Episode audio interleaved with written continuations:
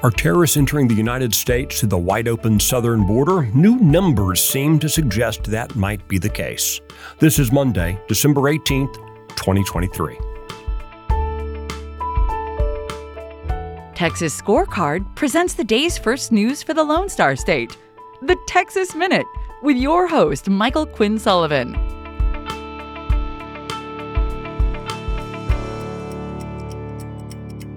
Thanks for starting your week with the Texas Minute.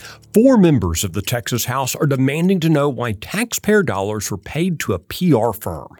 We'll get to that coming up, but first, let's check in with Ruth Sullivan to see what happened this week in history. On December 18, 1860, a group of Texas Rangers under the command of Lawrence Sullivan Ross attacked a Comanche camp. Among those in the camp was a white woman named Cynthia Ann Parker, who had been captured by the Comanche as a young girl in 1836.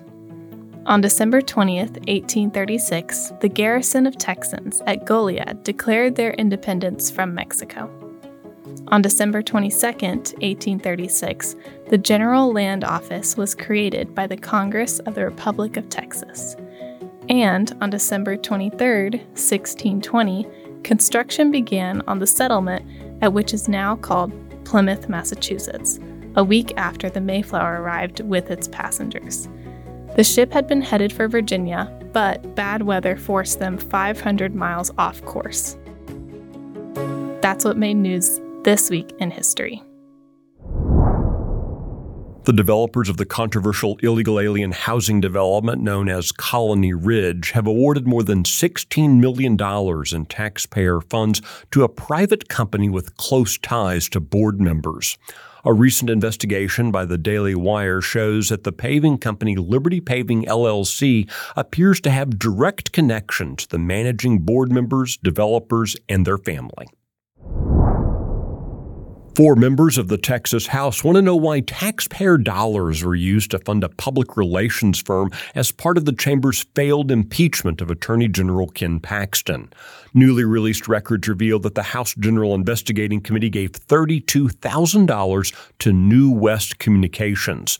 That firm is headed by a former reporter for the Austin American Statesman who later worked for disgraced former House Speaker Joe Straus.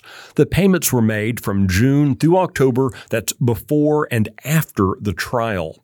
Republican state representatives Brian Harrison, Nate Schatzline, Steve Toth, and Tony Tinderholt want an explanation for the expenditures. The Texas Minute will be right back. Did you know you can watch Texas Scorecard on your TV? If you have a Roku or Apple TV device, download the free Texas Scorecard app and get conservative Texas news you can trust.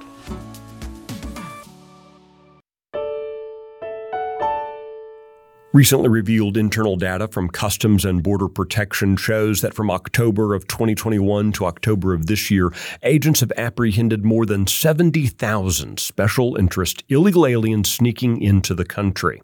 Now, special interest illegal aliens are defined as individuals from countries identified by the U.S. Department of Homeland Security as having conditions that promote or protect terrorism or potentially pose some other national security threat to the United States.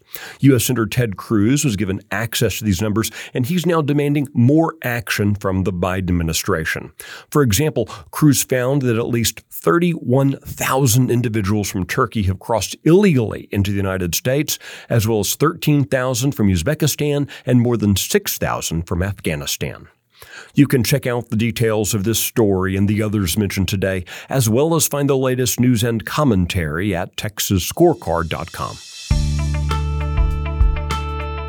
These articles were originally reported by Ruth Sullivan, Emily Medeiros, Brandon Waltens, and Sydney Henry. The Texas Minute is produced in the 1836 studios and presented each weekday by Texas Scorecard. I look forward to seeing you out around the Lone Star State. Have a great Monday.